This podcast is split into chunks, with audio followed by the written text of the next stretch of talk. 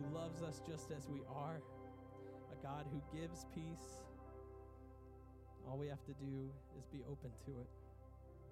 I'm so thankful for your presence tonight, so thankful for your Holy Spirit at work in this place. God, we just invite you to continue to move uh, as we fellowship together. So in your name we pray. Amen. Amen.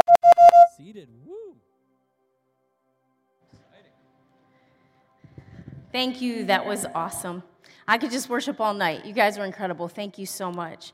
Um, as Mary said earlier, my name is Paula Lapata, and I get the honor of helping lead women's ministry here at the chapel. And I've been excited about tonight for a lot of reasons, and especially the topic of being emotionally healthy and whole. And there was no mistake that I was going to be the one to give this message, and that is not because I have it all together in this department. It's probably because I don't have it all together in this department. And so God knew He had to take me through this before I could teach it to you guys. It was probably about five years ago that um, I was in a Bible study with Mary Manuela, and we started digging into this book called Unglued by Lysa TerKeurst. Any Lysa TerKeurst fans out there? She's amazing. I love all her books, but I especially love Unglued. And we're going to talk a little bit more about that later. But it was then in the peak of my motherhood where I started realizing, wow, I struggle with my emotions. And there's nothing more. Mm, trying than God giving me four very spirited little children. One who is in the back, so I have to be careful with what I say. But in a very spirited husband um, who's very passionate. And so we have a very passionate home. And so marriage, motherhood kind of struck a lot of chords in my heart when it came to emotions. And I just want to say right up front, tonight is about my my part at least, my message at least is about general emotions you may feel on a day-to-day basis. Some triggers that might strike you in a certain way that would make you maybe want to react in your emotions. Later on, after I'm done, Tammy Brenton, a very dear friend of mine, is going to come up and she's going to share what emotions look like in her grief journey after losing her daughter three years ago. So you're going to see my perspective, you're going to see Tammy's perspective, but if you have deeper rooted emotional struggles or mental struggles, and what we have to offer tonight is maybe not deep enough for you or helpful enough for you, we totally recognize that there are people out there, there are professionals that maybe you need to seek in your own personal life or walk with God to walk you further through that. So, like I said, I feel like it has taken motherhood to really unearth some of my emotional imbalance and emotional unhealthiness in my life. And I was reminded of that a couple months ago when my family went on a little vacation over Christmas break with some great family friends. We were gifted a cabin in Michigan. We went, it was amazing. I was like on emotional high of love for my family, patience with my kids, love and patience for my husband. And we were about to leave this trip to go back home to reality. So that's kind of messing with my emotions. And so before we left, I did a look on uh, the directions home, and I noticed that off of one of the exits was going to be an outlet mall. I thought, wow, this is divine intervention. I think it is right off the exit. I am not very good with directions, so I, I thought maybe I'll just bounce it off Eric, see if this is something we can do. And to my surprise, he actually said yes. So I am like, this is the best day of my life in my mind, I'm like, Eric is to take care of all of the kids while I just shop around this huge outlet mall. I'm not sure what he had in mind. I later found out, I think he was really thinking the trade off was that we were to go out to eat afterwards so he could hang tight through the mall. So we get off the exit. We um, go to this mall, and I noticed, Eric's like, there it is. And it's like this miniature one strip outlet mall. And I thought, well, that's bizarre. I mean, COVID has done really weird things in our economy, and so maybe everything else got shut down. And so I'm like, that's all right. We go to a few stores. Eric has a few kids. One of the kids is like off the hook emotionally because he hasn't slept for this vacation out of excitement. So I go to the Pepperidge Farm store. I bought an excessive amount of uh, goldfish for my children. They were very excited about that. We go to another store, and then I finally land on this last store. And honestly, I was kind of disappointed because there was not much at this outlet mall. And I have the one child in my hand who was emotionally overdone. He sees a gold and silver huge chain necklace that he wants. I said no. I just didn't think it was his, really his style. And so, and I wasn't going to spend the money on that. Uh, and so he's mad at me. He, I'm holding his hand and I'm thinking, man, what a disappointment. We got to go back home now. I didn't like hit all these deals. And so we're about to exit this uh, doorway to this last store, and I see to my right that there is a stand with a huge hand sanitizer pump on it. So it's like a, a gallon size, maybe from Sam's Club or something. So I'm holding one of my ch- children's hands, and I push the pump down, thinking I'm just gonna sanitize my hands, move on with the day. And I pump it, and instead of pumping down on my hands, it pumped straight up to my face. And not just anywhere. I am not kidding. It went directly up my right nostril. I can't even believe I'm telling this. My daughter was like, You're gonna tell that? That's so embarrassing. There was hardly any res- residue on my face other than just one little drip under my right nostril. It goes all the way up into my nasal cavity.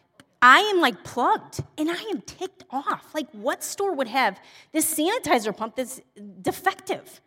Well, I look down, I'm mad, Gold Chain Boy is mad, and I'm like, there is a gob of gunk on the sanitizer, which is blocking it and making it shoot straight up. So I get in the car. Eric's like, whoa, you know, he can tell that I'm visibly mad. He's like, so what's wrong?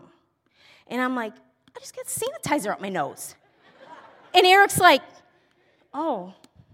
He's like, oh, trying to be sensitive. He's like, how did that happen? You know, and I am like so annoyed that he cannot figure out how I got hand sanitizer on my nose. And I'm like, I don't know, the pump. It pumped up my nose. And so he's like, like, where you? Where were you with the sanitizer? And I'm like, it's not the time to ask me questions about this. And I'm really annoyed and I'm telling him everything about the gold chain and da da da. And then Eric's like, oh, I'm sorry about the sanitizer up your nose. And then he says, All right, let's just go to lunch. And everybody, I'm gonna tell you where we're gonna go to lunch. We're going to B Dubs. And one of the children, the gold chain boy, was like, Yes, I love wings. Other one's like, I hate those wings. And I wanted chicken nuggets. And it was just a nightmare. So, next thing I know, Eric's pulling into Sonic. Our kids see Sonic and they see slushies. So we're at the drive through. Eric doesn't consult me about, I didn't even really realize that Sonic had food other than slushies. So he's like, well, I don't know. And so we're getting at each other. We're irritated. And he just ends up ordering some kids' meals for the kids. The kids get it. We go to a gas station. He says, everybody get out, and we're going to the bathroom because we're going to hit the road, eat our Sonic, and we're going to be happy, and we're going to go home. So we're in the bathroom. I'm in the bathroom. One of my children has a little accident. I always bring backup underwear in my purse.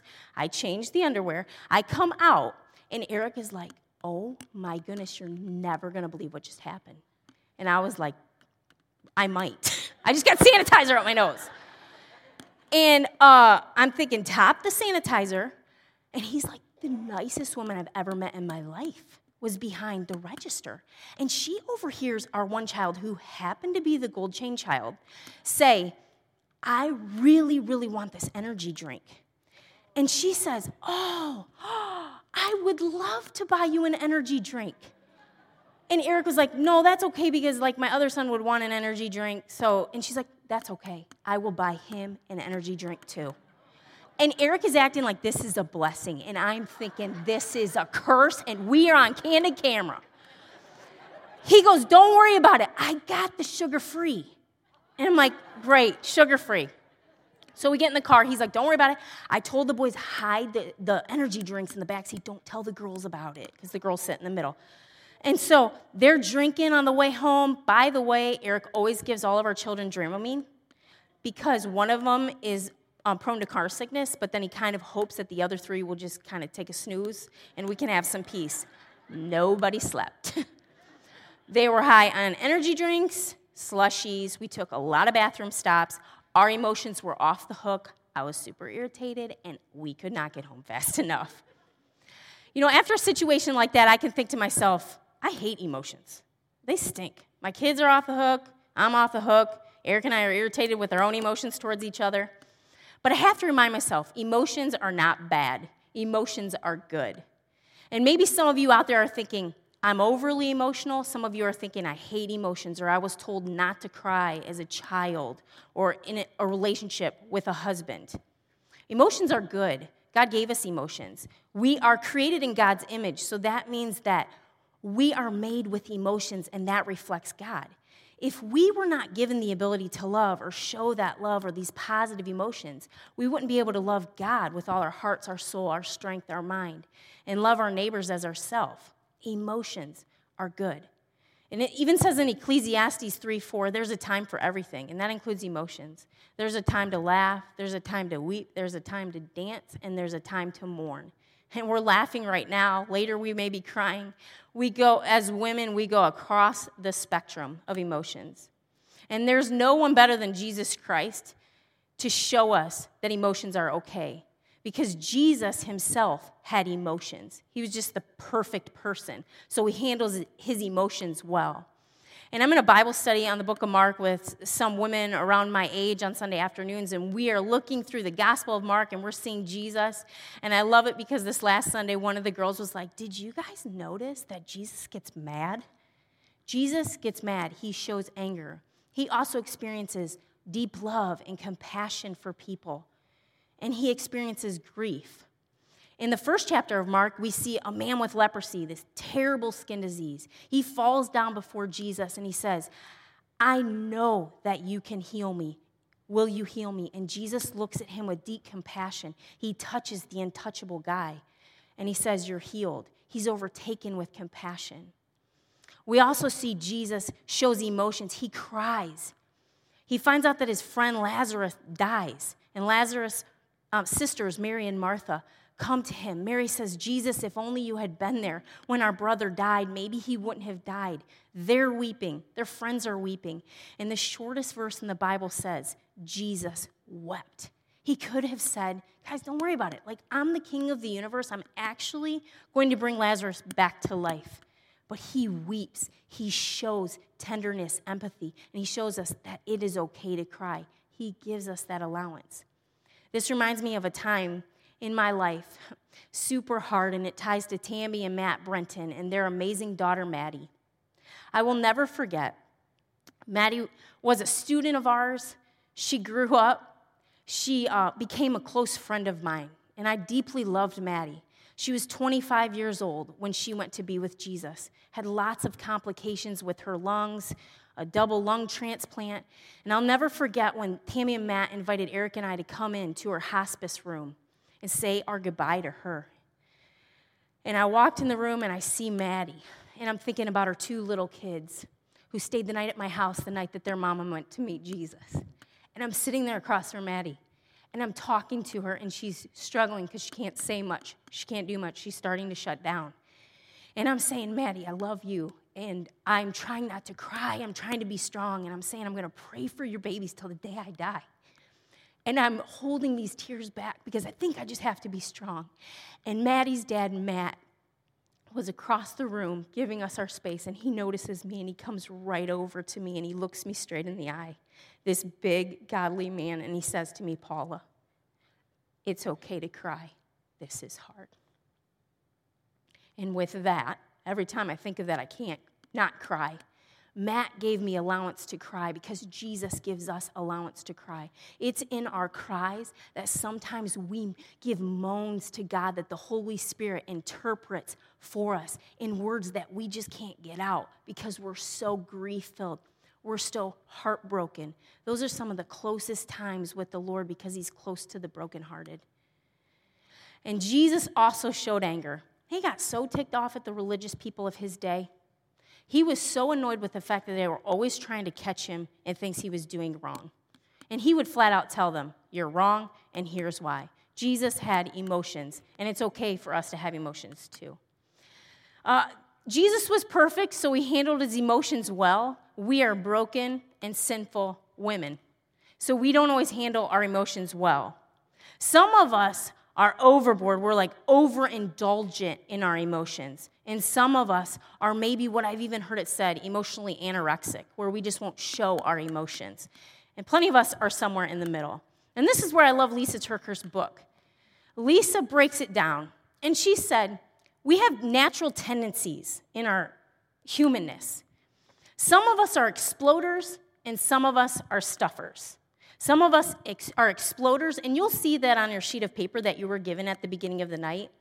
Some of us are exploders who shame ourselves. We do knee jerk reactions when we're in the midst of raw emotions, and we explode on our people, on our kids, on our husbands, on our friends, and coworkers.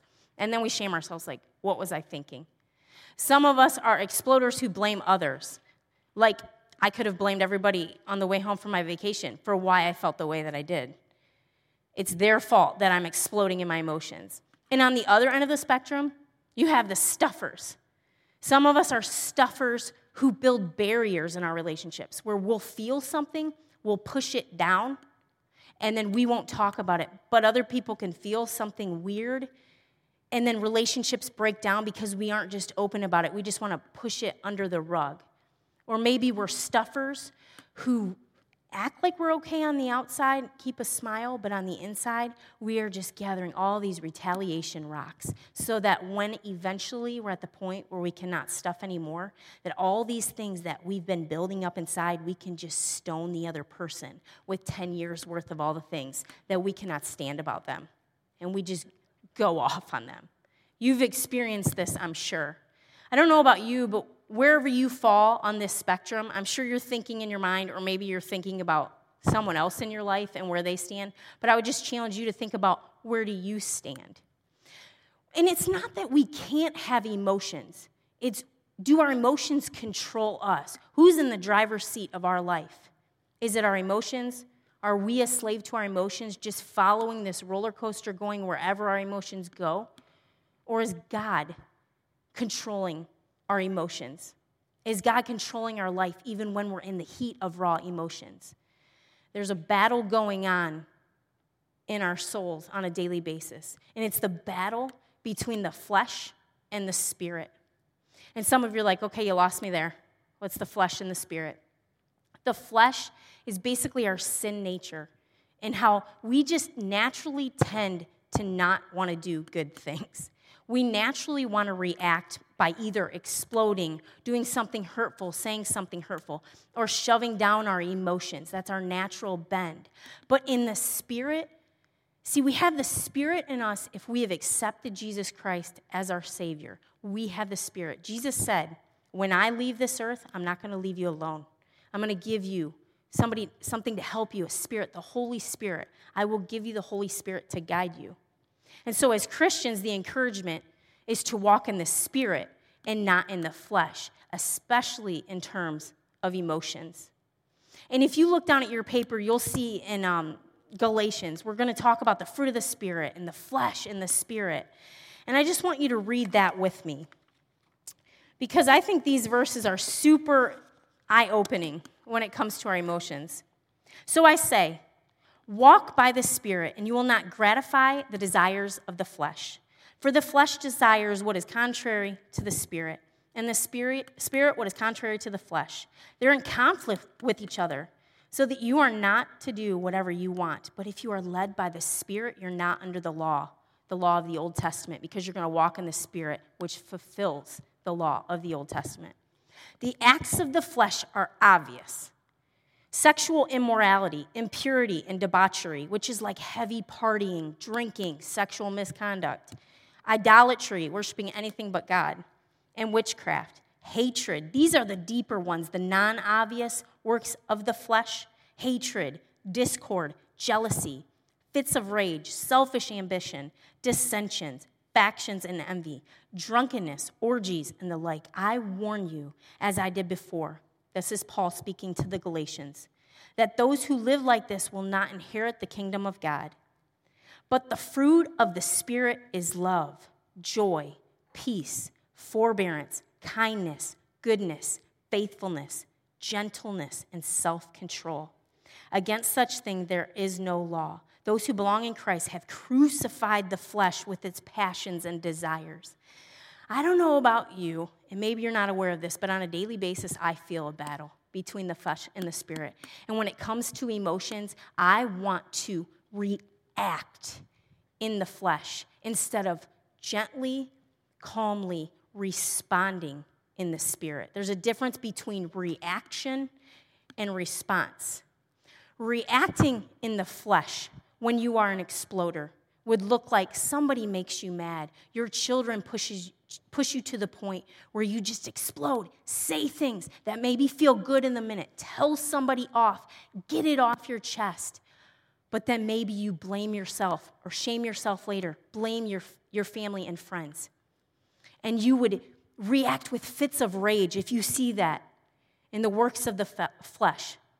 Or if you are a somebody who implodes or somebody who just wants to react in the flesh when you are more quiet about that and you stuff things down, you would let seeds of bitterness and resentment and dissension in the factions of your heart build up and maybe help you create some rock piles, rocks of retaliation to chuck at people when you finally do explode. That's what it looks like when you live in the flesh and your emotions.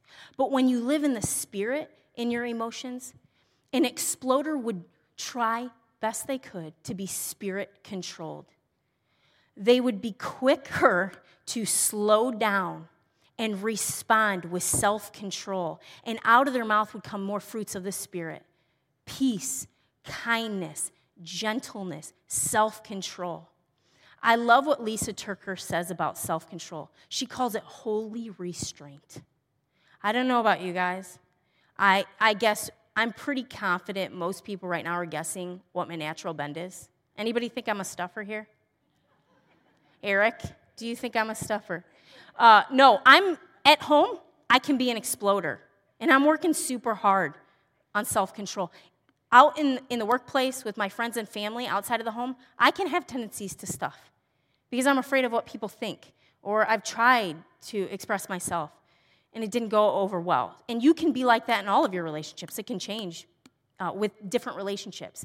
But when it comes to the self control for an exploder, they would have holy restraint, or in other definitions, it's constraint, where you let the spirit control you instead of your emotions control you. And this is where it's hardest is when you're angry. It's hard to have self-control when you're angry. When somebody else is heightened in their emotions in the workplace or your daughters or your kids are pushing your buttons, it's easy to stand up here and say just have self-control. But then this morning when you're in the shower like I was and everybody came up screaming their heads off, I want to just blow a gasket on everybody. But you just have to have that holy restraint, and it takes the power of Jesus Christ. It is not power that you have, it's a supernatural power outside of you. That's when you need to practice the pause, as I've heard it said. Step away from the situation, regroup, get underneath your anger, and then come back to a situation with other people when you're in a neutral place of emotions instead of just engaging when you're on fire with rage or struggle or anger or grief or sadness, whatever it may be.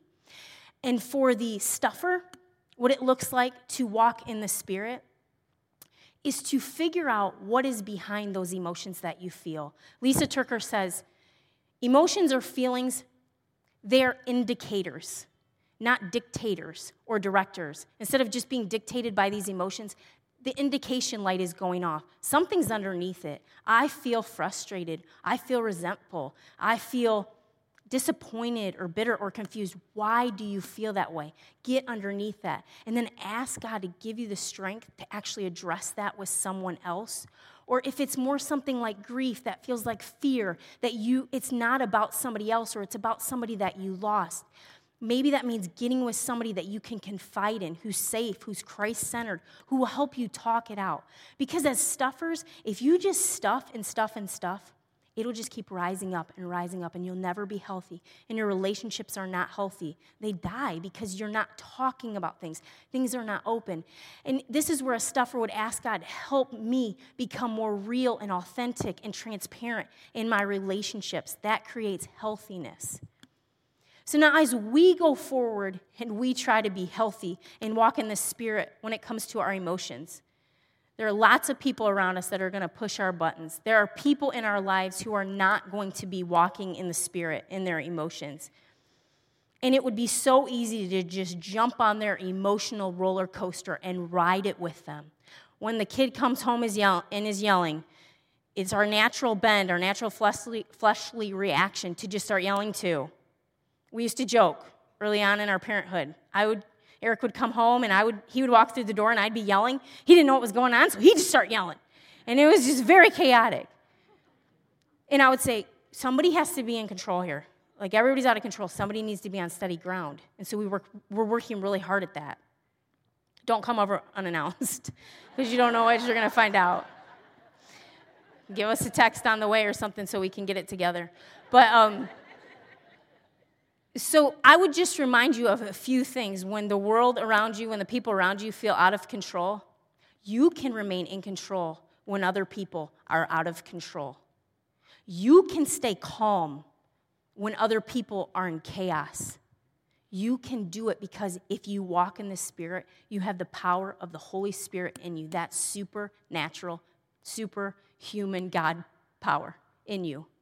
This is a masterful art if you can get this down. I grew up with a mother who was very steady. She's here tonight. My mom, while we would be driving in the car and arguing in the back seat, there were four kids, we'd be arguing, and instead of screaming at us, she would just turn up the radio a little bit. And that really annoyed me. I'd be like, ah! We can't even get arguments in over this music. A few times I tried to run away from home. I got really mad at my mom. She was doing the dishes at the kitchen sink, looking out the window, and I declared to her, I'm running away. She st- stood there calmly, continuing to wash the dishes, and said, Okay. And I ran away to, didn't even make it to the neighbors. I thought she didn't hear me. Went back in at least three more times, made it louder. I am running away now. She just said, That's okay. My mom has mastered that because she had four spirited children and at times a spirited husband with a stressful job. And so, those people in your life that are emotionally charged and you just want to be like, Lord Jesus in heaven, you gave these people to me. I am working with these people, remove them. They might be the greatest practice in your whole life for becoming emotionally steady while they're not. It is a masterful art. And I just want to close before Tammy and uh, Mary come up here. I just want to say it's not about perfection. I'm a uh, re- recovering perfectionist. I'm not sure I'm in recovery yet, but I'm to get there. And I just think I got to get this right all the time. But as Lysa TerKeurst says in her book, it's about imperfect progress. It's about progressing forward, two steps forward, one step back, but you're still a step ahead. In our house, we mess up a lot. And our kids are very familiar with this saying I'm sorry, I was wrong. Will you forgive me? Can we start over?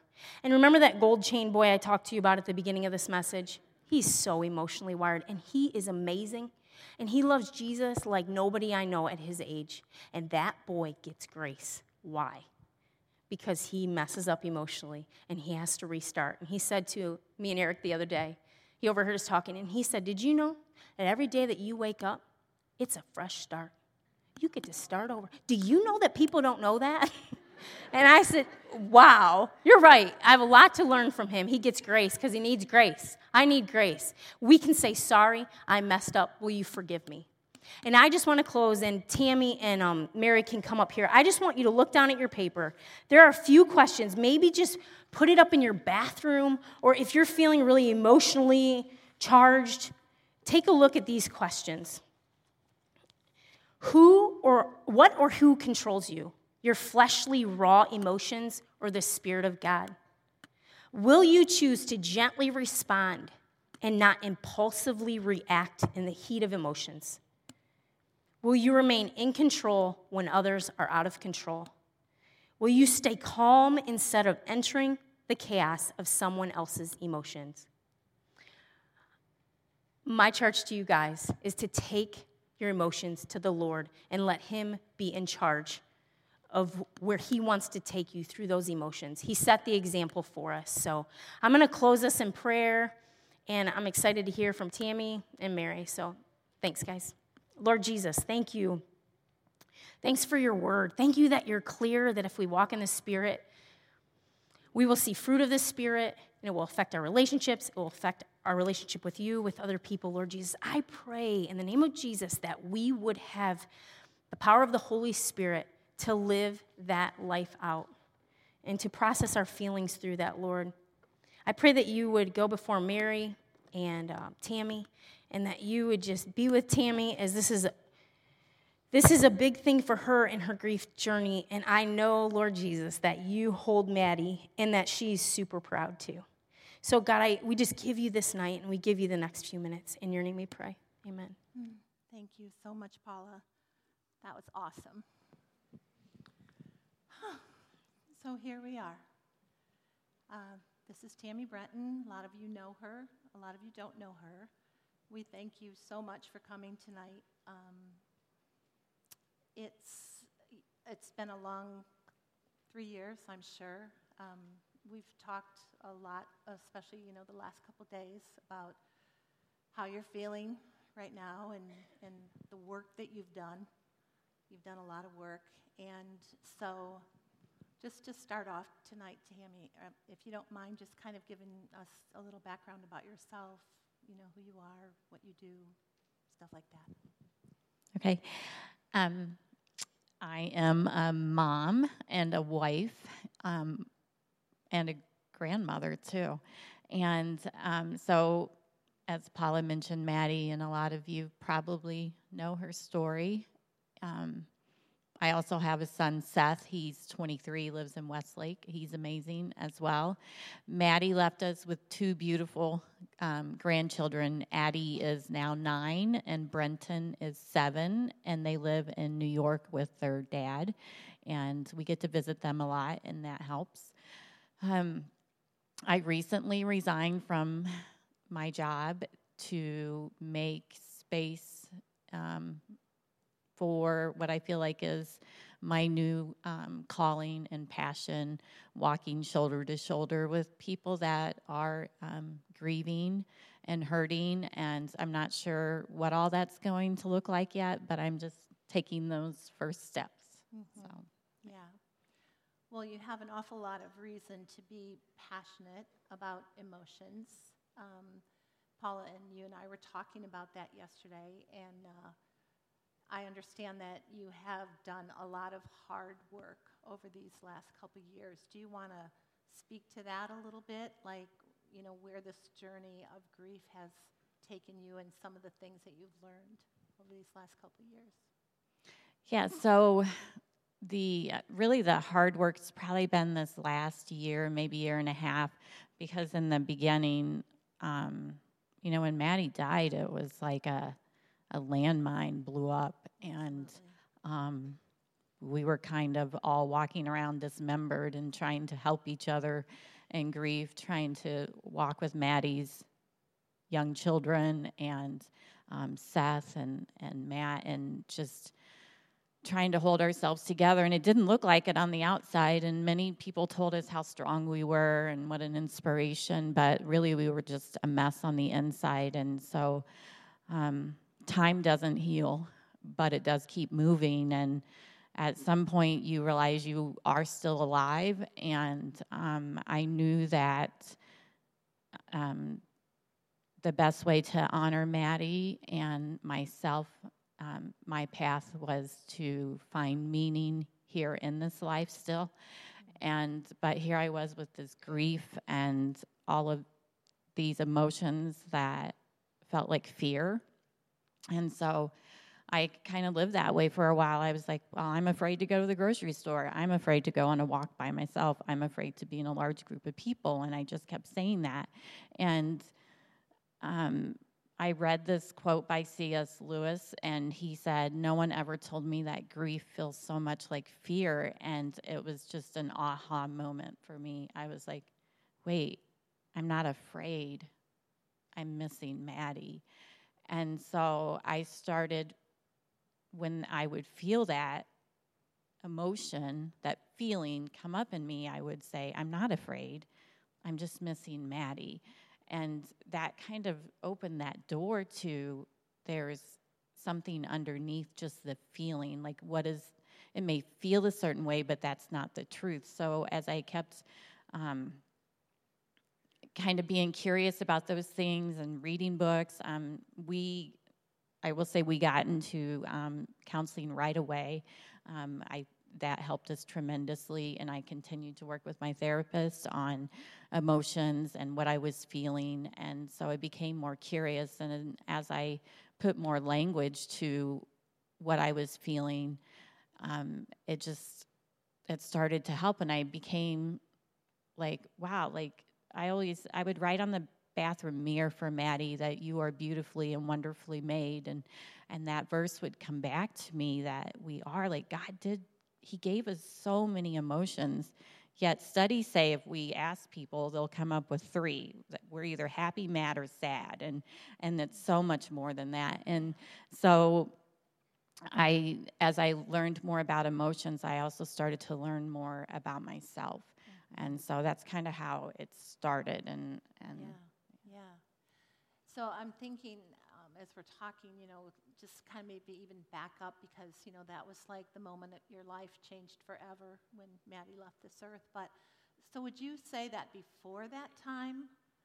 Do, would you say that you were emotionally healthy, or what would how would you describe yourself before that time? Oh, not even close. and I wouldn't say I'm emotionally healthy now. I'm like, you know, there's a couch to 5K program. I don't know. It's like couch to 100 mile race program that I'm probably on. Um, but I, it's because we're discovering um, ourselves and, and how we are created.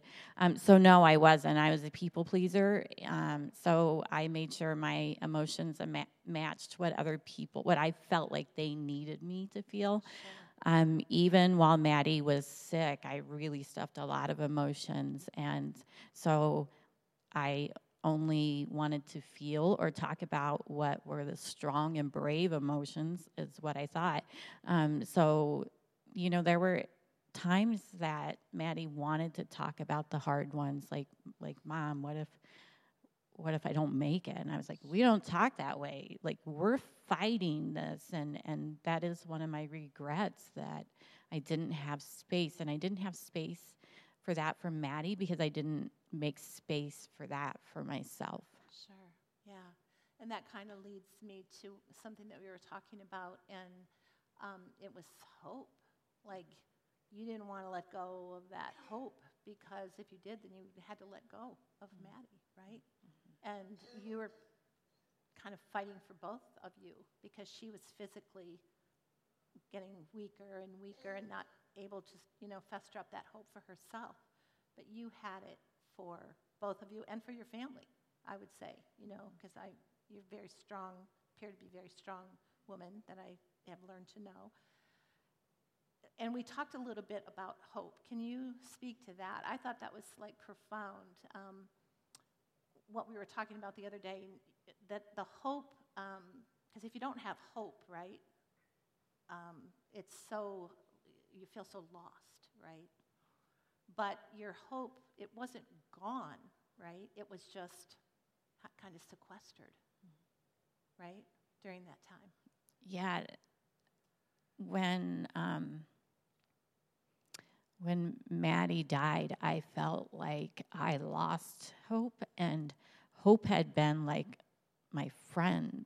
Hope is what got us out of the out of bed when we knew we were going to face another hard day, and and hope um, was what Maddie had when she had to go through so many painful um, situations, and hope is what kept us up, even when we had another um, holiday or birthday at the hospital. We'd be like, but next year is going to be better, and mm-hmm. it's going to be different because we had this hope. And so when Maddie died, I thought that hope did too. And I felt like not only did I lose my daughter, but I lost this friend, this companion that I had had. And actually, it was when we were talking, Marion, you said it, like being shattered and, and how it's like putting it all back together. And so it wasn't that hope was gone, it was still there. I just hadn't found the space for it in my life yet. And um, I'm still working on that, and hope looks much different to me now than it um, did back then, um, but it's it's still there. Yeah, because we kind of talked a little bit about when when that moment hit and she was gone.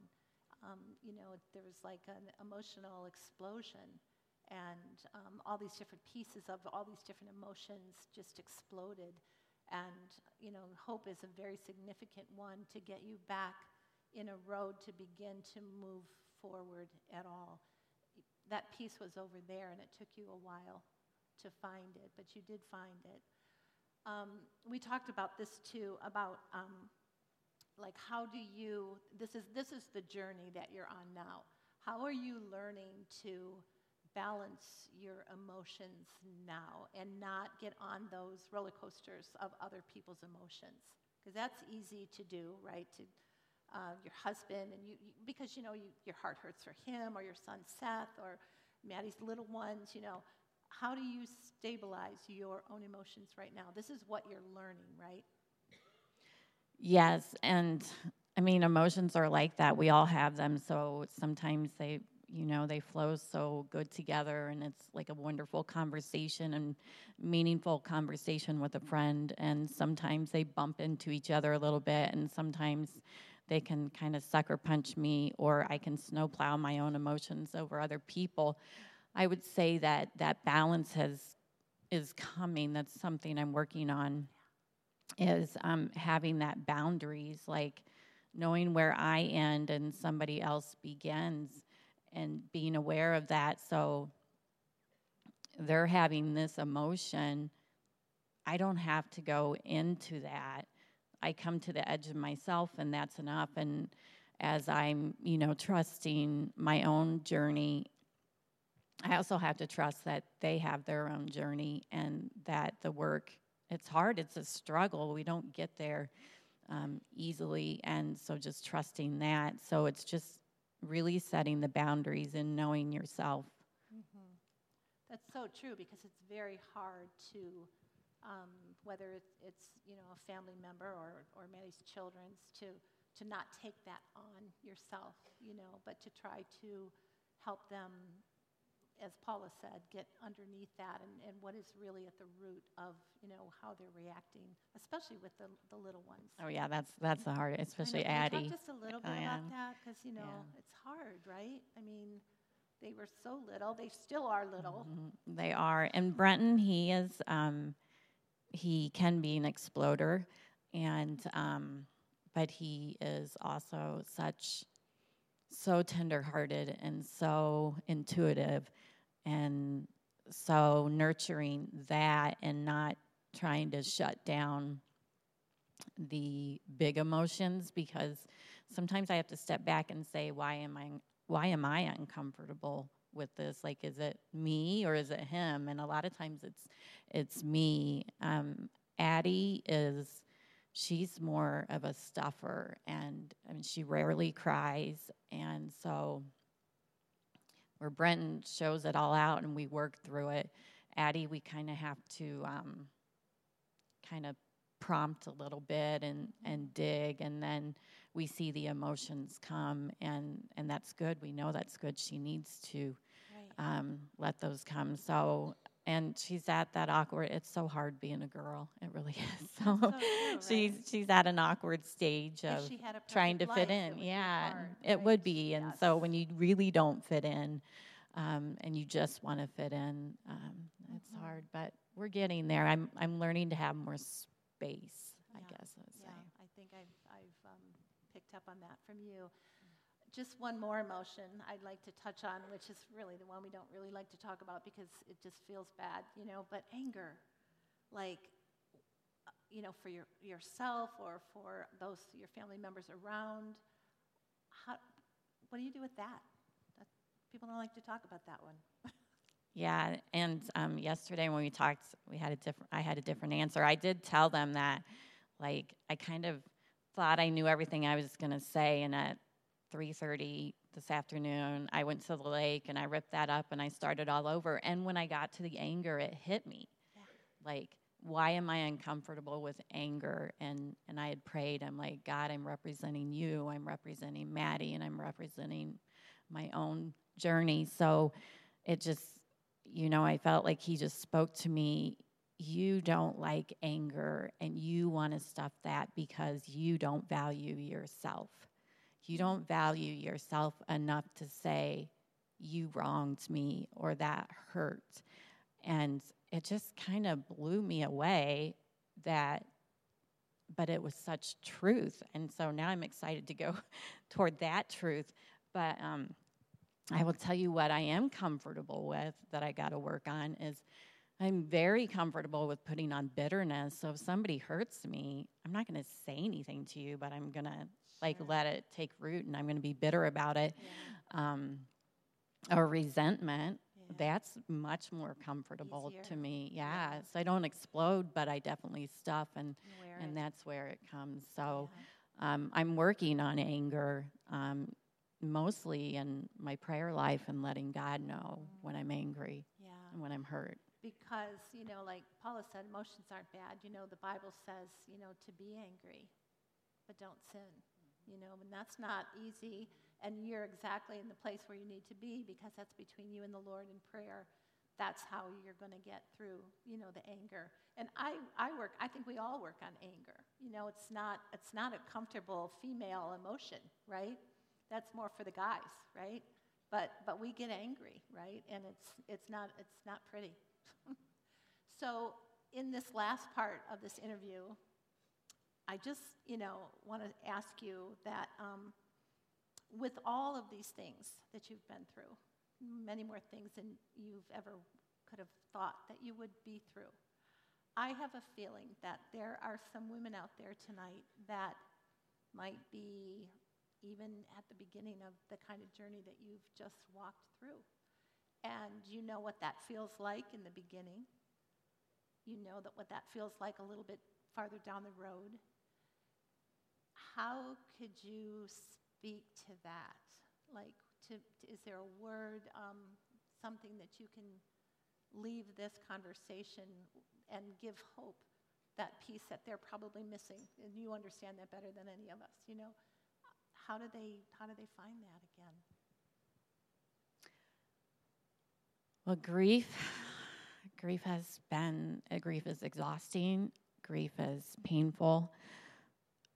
But I have learned when I f- allow myself to feel that deep, deep pain, that I also can feel deep joy and gratitude in a different way. And it's much more vivid than before. In fact, um, while it the biggest thing I've learned is that emotions can exist in tandem. So I can feel grief and love. I can feel um, gratitude and sad at the same time. I can feel joyful um, and despair. I can um, feel regret and a strong sense of purpose. And so it's not one or the other. And I think society tries to put us in like, you can only feel this, but we can feel all of it. And that is what grief has taught me that as I let those emotions come and as I learn what is underneath, and usually there's some something in my heart that needs healing and understanding that um, I also feel like a deep sense of love and um, compassion for others. And so when I have room for my own emotions, I have room for other people's emotions and space for them. And, and it's just this deep sense of community. And I mean, I believe that's what our creators always wanted. Yeah. But you got to do your own work to have that space for others. Yeah, that is so wise. You said that yesterday, and, and I, I thought about it, and just to hear you say it again, so true. And we don't think like that. You're right. We think it's got to be one way or the other, but that's not true. And um, I just want to thank you for the courage of coming up here tonight. That was a really big deal. And um, honoring Maddie you know, I personally loved Maddie too. She was she was just amazing, and just brought so much joy. Um, she still inspires time. me. I still watch that video of her and Eric. Yes. Because anybody that knew Maddie knew that she had a strong, strong faith. Yeah. So I watch that over and over when I have doubts. Yeah. yeah. You made her proud tonight by coming up here. Um, so thank you for doing that very courageous time. So I'm going to end in prayer, and um, Tammy will be up here. If you want to come and you know just thank her or ask her a question, she would be open to that. So, Lord, I thank you so much for just this opportunity to hear the wisdom that um, that Tammy just ripped up in a piece of paper today and just put that aside and listen to you. And that's what she brought for us tonight, so that we could hear you coming through her, so that we could learn um, we all, at some point, have or will experience deep grief. And it's not something that any of us want to deal with, but it is part of life.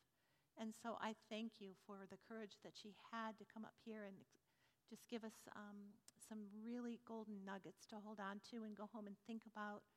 And I just pray that you would continue to bless her on her journey. I love, Lord, that she wants to take this curse and turn it into a blessing. She wants to help other people on their um, recovery in this grief process. So I just ask that you give her the strength and the wisdom and the courage to continue on the path that you've put her on. We praise you and thank you and bring you all the glory for tonight. In Jesus' name, amen.